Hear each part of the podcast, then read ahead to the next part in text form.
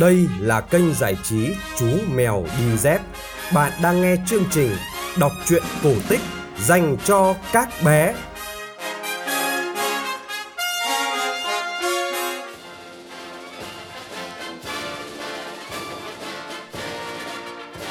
Các bạn nhỏ thân mến, vậy là đã 9 giờ tối rồi.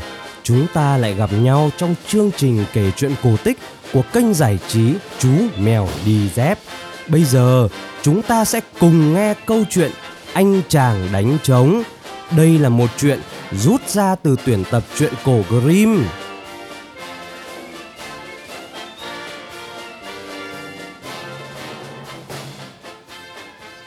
Một buổi tối, anh chàng đánh trống trẻ tuổi đi một mình giữa cánh đồng. Tới một cái hồ, anh thấy trên bờ ba chiếc áo trắng của ai vứt đó. Anh khen, vải đẹp thế, rồi đút luôn một chiếc vào túi. Về nhà, anh cũng quên khuấy mất câu chuyện nhặt được của rơi. Anh lên giường nằm, sắp ngủ, chợt nghe như có tiếng người gọi tên mình. Anh lắng nghe thì quả có tiếng gọi rất khẽ. Anh đánh trống ơi, anh đánh trống ơi, dậy đi thôi. Đêm tối quá, anh không nhìn rõ người, nhưng anh thấy có một cái bóng cứ lơ lửng trước giường anh nằm. Anh hỏi, người muốn gì? Tiếng người đáp, trả lại cho tôi cái áo, cái áo anh đã lấy của tôi ở bờ hồ tối hôm nay ấy. Anh đánh trống nói, được, ta sẽ trả, nhưng ngươi phải cho ta biết ngươi là ai đã. Trời, tiếng người đáp, tôi là con gái một ông vua hùng cường, Chẳng may tôi xa vào tay một mụ phù thủy và bị nó đầy lên ngọn núi thủy tinh. Ngày nào ba chị em tôi cũng xuống hồ đó tắm. Hôm nay vì mất áo, tôi không về được nữa. Các chị đã bay đi cả rồi, riêng tôi phải ở lại. Tôi van anh, anh hãy trả áo cho tôi. Anh đánh trống nói. Cứ yên trí đi, cô bé đáng thương ơi, tôi sẵn lòng trả lại áo cho cô. Anh rút túi, lấy áo trả lại cho người đứng trong bóng tối. Người con gái vội cầm lấy định đi ngay. Anh gọi cô ta lại. Hãy khoan đã. May ra tôi có thể giúp cô chăng? Muốn giúp tôi thì chỉ còn cách là anh lên ngọn núi thủy tinh mà cứu tôi thoát khỏi pháp thuật của mụ phù thủy. Nhưng anh lên núi làm sao nổi? Dù anh có lọt vào sát tới chân núi, anh vẫn không thể lên được. Anh đánh trống nói hễ tôi muốn là tôi làm được. Tôi thương cô và tôi không sợ gì hết. Nhưng tôi không biết đường đi. Người con gái đáp, đường đi qua một khu rừng lớn. Trong rừng có bọn khổng lồ ăn thịt người. Tôi chỉ được phép nói với anh đến thế thôi. Nói xong, cô gái bay đi mất. Sớm hôm sau, trời vừa dạng, anh đánh trống lên đường, đeo trống đi thẳng vào rừng không chút sợ hãi. Đi được một lát mà không thấy tên khổng lồ nào, anh nghĩ bụng. Phải đánh thức cái bọn ngủ trưa này dậy. Anh bèn xoay trống ra phía trước, khua vang một hồi, khiến chim chóc trên cây đều sao xác bay đi. Chỉ một lát sau, thấy một tên khổng lồ nằm trong bụi cỏ nhổm dậy. Hắn đứng cao lênh khênh như một cây thông. Hắn thét. Thằng nhóc kia, mày làm gì mà khua âm lên, làm ta mất giấc ngủ ngon. Anh đáp, ta đánh trống để chỉ đường cho hàng ngàn người còn đi sau ta và sắp kéo cá đến đây bây giờ đấy. Tên khổng lồ hỏi, bọn ấy vào rừng của ta để làm gì? Anh đáp, họ muốn kết liễu đời ngươi để dọn cho rừng được sạch bớt những tên quái vật. Tên khổng lồ nói, Ui giời ơi, ta sẽ dẫm chết bọn ngươi như dẫm một đàn kiến ấy. Anh đánh trống tiếp lời. Ngươi tưởng ngươi chống cự nổi họ à? Ngươi cúi xuống định chộp một người thì người đó đã lập tức nhảy đi và ẩn nấp ngay đi rồi. Nhưng đợi lúc ngươi đi nằm, lúc ngươi ngủ rồi thì từ khắp các bờ bụi họ mới kéo ra và treo lên người ngươi.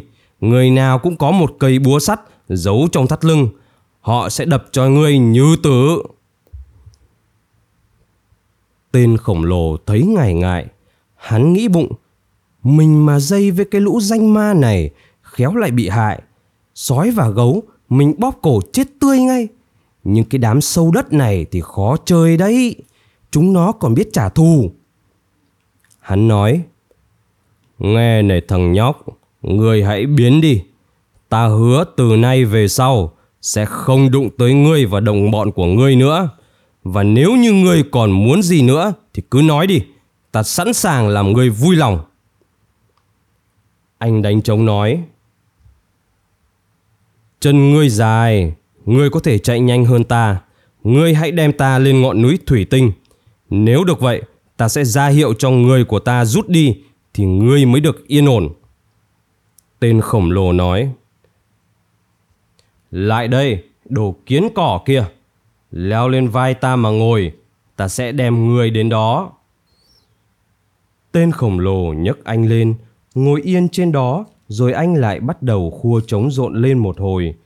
Tên khổng lồ nghĩ bụng, có lẽ nó đương làm hiệu cho bọn kia rút lui. Đi được một quãng thì gặp một tên khổng lồ khác. Hắn nhấc luôn anh đánh trống khỏi vai tên này, rồi dắt anh vào một cái lỗ khuyết áo anh đánh trống, vội bám vào cái khuy to bằng cái chậu sành, ngồi chắc trên đó, ngó nhìn xung quanh. Có vẻ rất thích thú. Lại gặp một tên thứ ba. Tên này lôi anh ra khỏi cái lỗ khuyết áo và dắt anh lên vành mũ của hắn. Anh đánh trống ngồi dập dình trên đó, nhìn qua các ngọn cây, thấy tít tận phía xa xanh biếc có một trái núi. Anh nghĩ bụng, chắc là ngọn núi thủy tinh, mà cũng đúng thế thật tên khổng lồ chỉ bước có vài bước nữa là đã tới sát bên chân núi. Hắn đặt anh xuống đất. Anh đánh trống đòi hắn đưa luôn anh lên đỉnh núi. Xong hắn lắc đầu, nói lẩm bẩm câu gì trong miệng, rồi quay vào rừng. Trước mặt anh đánh trống đáng thương là một trái núi cao ngất. Cao đến bằng ba trái núi thường xếp chồng lên nhau. Sườn núi láng như gương không còn biết trèo lên bằng cách nào cho được. Anh cố trèo, nhưng vô hiệu, lần nào cũng bị tuột. Anh nghĩ bụng, ước gì lúc này mình là chim, nhưng ước xuông nào được ích gì? Cánh vẫn không thấy mọc. Giữa lúc anh đứng ngây ra đó, chưa biết làm gì, bỗng thấy cách đó không xa lắm, có hai người đang cãi nhau rất hăng. Anh đi lại phía họ, thì thấy họ đang tranh nhau một cái yên ngựa vứt trên mặt đất người nào cũng muốn lấy cái yên đó. Anh nói, các anh mới ngốc làm sao? Ngựa chẳng có, giành giật nhau cái yên để làm gì? Một người đáp, tranh nhau cái yên đó là có lý do. Ai ngồi lên yên là muốn đi đâu cũng được. Dù muốn đến tận cùng thế giới, cũng chỉ cần nói một câu là sẽ tới ngay trong nháy mắt. Cái yên này vốn là của chung hai chúng tôi hôm nay đến lượt tôi cưỡi, song gã này lại không chịu. Anh đánh trống nói, được, để tôi phân xử cho. Anh đi một quãng và cắm một cây gậy trắng xuống đất. Đoạn anh quay lại bảo, giờ hai người cùng nhắm cái đích kia mà chạy. Ai đến trước thì người đó sẽ được ngồi trước. Hai người thi nhau chạy xong họ mới chạy được vài bước thì anh đánh trống đã nhảy tót lên yên ngựa anh ước được lên ngọn núi thủy tinh. Tức thì chưa kịp trở bàn tay, anh đã ở trên đó rồi. Ngọn núi có một chỗ đất bằng, ở đó có một ngôi nhà xây bằng đá cũ. Trước cửa có một cái ao cá lớn, phía sau là rừng rậm. Anh chẳng thấy người nào, chẳng thấy vật nào cả. Khung cảnh yên lặng, chỉ có tiếng gió thổi vi vu trên ngọn cây và mây lững lờ trôi qua sát ngay trên đầu các bạn đang nghe câu chuyện cổ tích anh chàng đánh trống phát trên kênh giải trí chú mèo đi dép. Để ủng hộ chương trình các bạn có thể donate vào tài khoản của chú mèo đi dép tại cổng vrdonate.vn hoặc dịch vụ thanh toán trực tuyến paypal.com. Anh bước tới gõ cửa, gõ đến lần thứ ba thì thấy một mụ già ra mở cửa, mặt mụ đen sạm, đôi mắt đỏ ngầu, mụ mang một cặp kính trên cái sống mũi dài ngoằng, nhìn anh trừng trừng và hỏi anh muốn gì. Anh đáp, làm ơn cho tôi vào ăn và ngủ nhờ. Mụ già nói, được, nếu ngươi chịu làm cho ta ba việc. Anh đáp, được thôi, tôi chẳng ngại việc gì hết, dù là việc nặng nhọc. Mụ già cho anh vào, cho anh ăn và tối hôm đó xếp cho anh một cái giường rất êm. Sớm hôm sau, đợi anh đã ngủ no mắt rồi, mụ mới rút từ ngón tay khẳng khiu của mụ ra một cái đê khâu, đưa cho anh và bảo Bây giờ, ngươi đi làm đi. Ngươi hãy cầm cái đê khâu này ra tát cạn ao trước nhà cho ta. Hẹn cho đến tối phải xong. Cá dưới nước đã bắt lên phải xếp theo từng giống và tùy theo kích cỡ lớn nhỏ của chúng. Anh đánh trống nói, thật là một việc hiếm có đấy. Nhưng anh vẫn cứ ra ao và bắt đầu tát nước. Anh tát suốt buổi sáng, nhưng với một cái đê khâu bé tẹo thì ai mà tát cạn được nổi một lượng nước lớn như vậy, dù có tát đến một ngàn năm đi nữa. Đến giữa trưa, anh tự nhủ, thật là toi công, làm cũng như không làm. Anh dừng tay ngồi xuống. Vừa khi ấy, có một người con gái từ trong nhà đi ra, xách một làn thức ăn đưa cho anh và hỏi. Sao anh lại ngồi thừ ra đấy? Trông anh buồn quá. Anh ngước nhìn, thấy người con gái tuyệt đẹp. Anh nói, Chà, mới việc thứ nhất mà chưa xong, không biết rồi những việc khác sẽ như thế nào. Tôi đi tìm một nàng công chúa ở đâu trong này, xong không thấy, tôi muốn đi nữa đây. Người con gái bảo, anh cứ ở đây, tôi sẽ giúp anh làm việc khó khăn này. Anh mệt rồi, hãy tạm ngả đầu vào lòng tôi mà ngủ. Lúc nào anh trở dậy, việc cũng sẽ vừa xong. Anh đánh trống không đợi mời đến lần thứ hai. Anh vừa nhắm mắt thì người con gái xoay chiếc nhẫn thần nói Nước lên đi, cá ra đi. Tức thì nước bốc hơi như xương trắng và cùng mây trôi đi. Cá quẫy lên, nhảy cá lên bờ, nằm cạnh nhau xếp theo loại và theo cỡ lớn nhỏ. Đến khi tỉnh dậy, anh đánh trống ngạc nhiên thấy mọi việc đã đâu vào đấy. Nhưng người con gái bảo, có một con cá không nằm cùng với đồng loại của nó mà lại nằm riêng một mình. Chiều tối, mụ ra đến thấy mọi việc đã xong như ý mụ muốn. Thế nào mụ cũng hỏi, tại sao còn một con cá này? Khi ấy, anh hãy ném ngay con cá vào mặt mụ mà nói, để phần ngươi đấy, hỡi mụ phù thủy già. Chiều tối, mụ già đến, mụ vừa dứt lời hỏi, anh đánh trống ném ngay con cá vào mặt mụ. Mụ cứ lờ đi như không có việc gì xảy ra, chẳng nói một câu, nhưng mụ nhìn anh một cách rất nham hiểm. Sáng hôm sau, mụ bảo, Việc hôm qua là hơi bị dễ đấy, ta phải giao cho ngươi một việc nặng hơn. Bữa nay, ngươi phải phá cho ta cả khu rừng ngoài kia, phải bổ gỗ thành củi, bổ xong phải xếp đống thành từng thước một và cũng hẹn cho đến chiều tối là phải xong. Mụ đưa cho anh một cây rìu, một con dao dựa với hai con nêm, nhưng lưỡi rìu lại bằng chi con dao với con nêm đều bằng sắt tây. Anh vừa bắt tay vào việc, diều đã quằn lưỡi, dựa và nêm đều bẹp rúm. Anh không còn biết phải xoay sở ra sao. Nhưng đến trưa, người con gái hôm trước lại đem thức ăn tới cho anh. Cô an ủi anh. Anh cứ ngả đầu vào lòng tôi mà ngủ. Khi nào anh tỉnh dậy, mọi việc sẽ xong cả. Người con gái lại xoay trước nhẫn thần.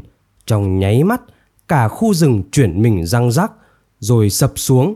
Từng cây gỗ cứ tự tách ra thành củi, rồi những thanh củi nhỏ lại tự xếp thành từng thước. Dường như có những người khổng lồ vô hình nào đó đã làm cái việc đấy. Lúc anh thức dậy, người con gái bảo Anh thấy không, gỗ đã được bổ và xếp đống rồi, chỉ còn có một cành. Chiều nay, mụ già có tới hỏi tại sao còn sót lại, thì anh lấy cành cây ấy quất cho mụ một cái mà bảo Để phần ngươi đó, hỡi mụ phù thủy già. Buổi chiều hôm đó, mụ già đến, mụ nói Thấy không, Việc này thật là quá dễ.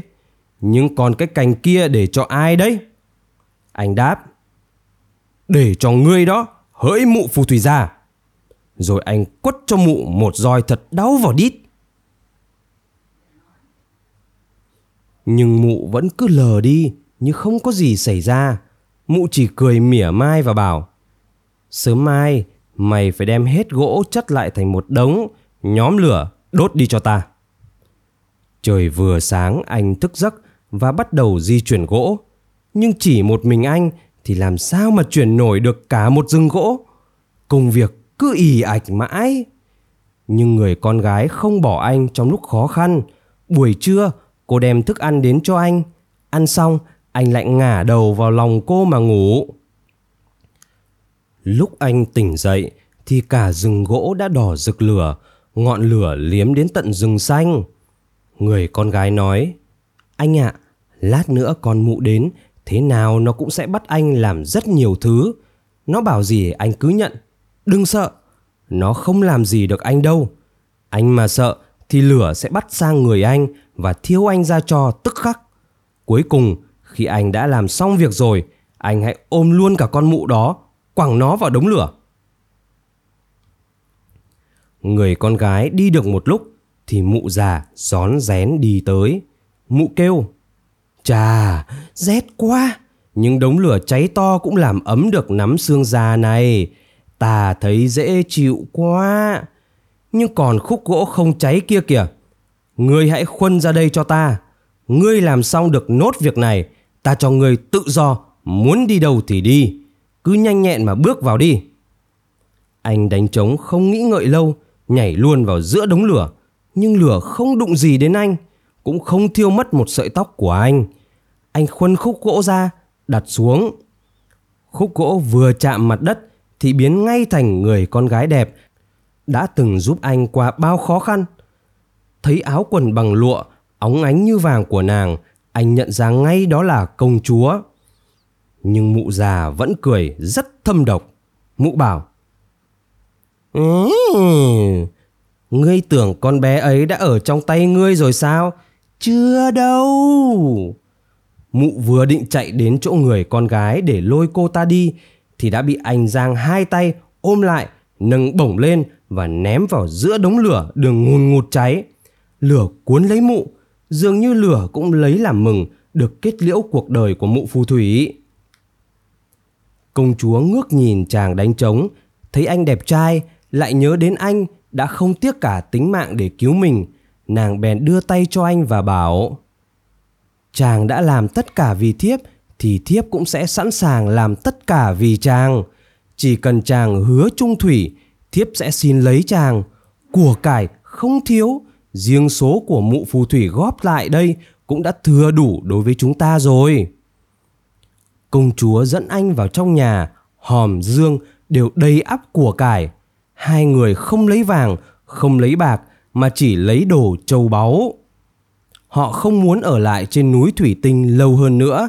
Anh bảo công chúa, nàng hãy ngồi ghé vào bên yên, chúng ta sẽ bay xuống như chim. Nàng đáp, thiếp không ưa cái yên ngựa cũ kỹ đó. Thiếp chỉ cần xoay nhẫn thần này là đôi ta đã ở nhà rồi. Anh đánh trống nói được thôi thế thì nàng hãy ước cho chúng ta về đến trước cổng thành. Trong nháy mắt hai người đã ở đó. Anh đánh trống bảo ta muốn về qua nhà cho bố mẹ biết tin cái đã. Em cứ đợi anh ở cánh đồng này anh sẽ trở lại ngay công chúa đáp Trời ơi, thiếp xin chàng, chàng hãy lưu ý, về nhà chớ có hôn bố mẹ chàng lên má bên phải, nếu không chàng sẽ quên hết mọi việc, còn thiếp sẽ cứ phải bơ vơ chờ mãi ở cánh đồng này. Ta quên nàng sao được? Anh nắm tay nàng, hứa sẽ trở lại ngay tức khắc. Lúc anh về tới nhà, không người nào biết anh vì anh đã thay đổi quá nhiều. Ba ngày trên núi Thủy Tinh, dài bằng ba năm, anh phải tự giới thiệu, khi đó bố mẹ mới sung sướng ôm chầm lấy anh. Quá xúc động, anh quên bẵng mất lời người con gái đã dặn hôn luôn bố mẹ vào cả hai bên má. Sau khi anh hôn lên má bên phải bố anh và mẹ anh thì anh không còn nhớ gì đến nàng công chúa nữa. Anh dốc túi, lấy ra một nắm hạt ngọc lớn nhất, bỏ lên mặt bàn. Bố mẹ anh cũng không biết dùng của cải đó vào việc gì. Ông cụ bèn làm một tòa lâu đài thật lộng lẫy, chung quanh nhà nào vườn, nào rừng, nào đông cỏ, như dinh cơ của ông Hoàng vậy. Lúc đã xây nhà xong, bà cụ liền nói Mẹ đã kiếm được cho con một người con gái rồi đấy, ba hôm nữa sẽ làm lễ cưới. Bố mẹ anh muốn sao, anh cũng bằng lòng hết. Còn nàng công chúa đáng thương kia vẫn đứng đợi hoài trước cổng thành. Mãi đến tối, nàng mới tự nhủ. Chắc là chàng đã hôn lên má bên phải của cha mẹ chàng nên quên ta mất rồi. Trong dạ rất buồn, nàng bèn ước được đến ở một ngôi nhà nhỏ hẻo lánh trong rừng. Nàng không muốn trở về triều đình vua cha nữa. Chiều nào, nàng cũng vào thành, đi qua trước cửa nhà chàng. Đôi khi, chàng cũng có nom thấy nàng nhưng không nhận ra được là ai. Về sau, nàng thấy thiên hạ bàn tán. Này, mai sẽ làm lễ cưới của anh ta đấy. Nàng tự nhủ, mình cứ cố xem, biết đâu sẽ chiếm lại được trái tim chàng. Đợi tới ngày thứ nhất của lễ cưới, nàng xoay chiếc nhẫn thần và ước một chiếc áo sáng như mặt trời. Tức thì chiếc áo hiện ra ngay trước mặt nàng, rực rỡ lạ thường, như dệt toàn bằng ánh nắng vậy. Khi khách khứa đã đến đông đủ cả, nàng mới bước vào trong phòng. Ai cũng ngạc nhiên về tấm áo đẹp, vội tiến lại phía người khách lạ, hỏi xem khách có muốn bán áo chăng? Công chúa đáp, tôi không lấy tiền, chỉ cần đêm tân hôn cho phép tôi được đứng ngay tại trước phòng chú rể ngủ, tôi sẽ cho không chiếc áo. Cô dâu thích áo quá, bằng lòng ngay. Nhưng sau đó cô ta đã tinh khôn, trộn ngay ít thuốc ngủ vào cốc rượu đêm của chú rể, làm chú rể ngủ lý bì. Đợi lúc đâu đấy yên tĩnh cả, công chúa mới đến ngồi trước cửa phòng ngủ. Khẽ mở hé cánh cửa, gọi vọng vào trong. Chàng đánh trống ơi, chàng đánh trống ơi, hãy nghe lời thiếp. Chàng quên thiếp rồi sao? Trên núi thủy tinh, chàng ngồi bên cạnh thiếp. Trống mụ phù thủy, thiếp đã bảo vệ chàng. Chàng nắm tay thiếp thề thốt trăm năm. Chàng đánh trống ơi, chàng đánh trống ơi, hãy nghe lời thiếp. Nhưng nào có ích gì, anh đánh trống vẫn không tỉnh giấc. Dạng sáng hôm sau, công chúa đành bỏ đi, không được việc gì cả. Tối hôm thứ hai, công chúa lại xoay chiếc nhẫn thần và ước một chiếc áo bằng bạc như ánh trăng. Thấy nàng mặc chiếc áo thanh lịch như ánh trăng đi vào đám lễ, cô dâu lại nổi lòng tham và lại bằng lòng cho nàng đứng một đêm nữa ở trước cửa phòng ngủ để đổi lấy chiếc áo. Đợi tới đêm khuya thanh vắng, nàng lại gọi. Chàng đánh trống ơi, chàng đánh trống ơi, hãy nghe lời thiếp. Chàng quên thiếp rồi sao? Trên núi thủy tinh, chàng ngồi bên cạnh thiếp, chống mụ phù thủy, thiếp đã bảo vệ chàng. Chàng nắm tay thiếp, thề thốt trăm năm, chàng đánh trống ơi, chàng đánh trống ơi, hãy nghe lời thiếp. Nhưng nàng không thể đánh thức được anh chàng đánh trống đã bị thuốc ngủ. Sớm hôm sau, công chúa lại đành trở về ngôi nhà nhỏ trong rừng, lòng buồn vô hạn. Có người ở trong nhà nghe được tiếng than của nàng đêm trước đã kể lại cho chú rể nghe. Họ cũng nói cho chàng rõ là vì chàng đã uống phải thuốc ngủ trong rượu nên không thể nghe thấy những lời than đó. Tối ngày thứ ba, công chúa lại xoay chiếc nhẫn thần và ước một chiếc áo lấp lánh như sao. Thấy nàng mặc chiếc áo đó vào dự lễ, hai chiếc áo trước đã đẹp mà còn thua xa. Cô dâu rất tức tối. Cô ta tự nhủ ta phải lấy chiếc áo ấy và nhất định ta sẽ lấy được cũng như hai lần trước công chúa lại đổi chiếc áo để được phép qua một đêm ở trước cửa phòng chú rể nhưng lần này chú rể không uống cốc rượu cô dâu đưa trước khi ngủ anh lén lén đổ rượu ra mé sau giường nằm và đến lúc trong nhà đâu đấy đã yên tĩnh cả anh nghe có tiếng người dịu dàng gọi Chàng đánh trống ơi, chàng đánh trống ơi, hãy nghe lời tiếp. Chàng quên thiếp rồi sao? Trên núi thủy tinh, chàng ngồi bên cạnh thiếp, chống mụ phù thủy, thiếp đã bảo vệ chàng. Chàng nắm tay thiếp thề thốt trăm năm. Chàng đánh trống ơi, chàng đánh trống ơi, hãy nghe lời thiếp. Anh chợt nhớ lại tất cả mọi chuyện. Anh kêu lên. Trời, sao ta lại có thể ăn nở bội bạc như thế nhỉ? Nhưng lỗi chính là ở cái hôn. Cái hôn giữa lúc bối rối ta đặt lên má bên phải của bố mẹ ta. Nó đã làm cho ta quên mất mọi chuyện. Anh vùng dậy, dắt tay công chúa dẫn đến trước giường nằm của bố mẹ. Anh nói, đây mới là cô dâu thật. Nếu như con lấy người kia thì con sẽ có lỗi vô cùng. Bố mẹ nghe rõ đầu đuôi câu chuyện cũng bằng lòng. Tức thì trong phòng lớn đèn nến lại được thắp sáng trưng, tiếng kèn lại vang lên. Bè bạn họ hàng được mời quay trở lại, đám cưới thật được tổ chức trong bầu không khí vui vẻ tưng bừng. Còn cô dâu kia thì được giữ lại mấy chiếc áo đẹp, coi như là của bồi thường. Và cô ta cũng hài lòng lắm.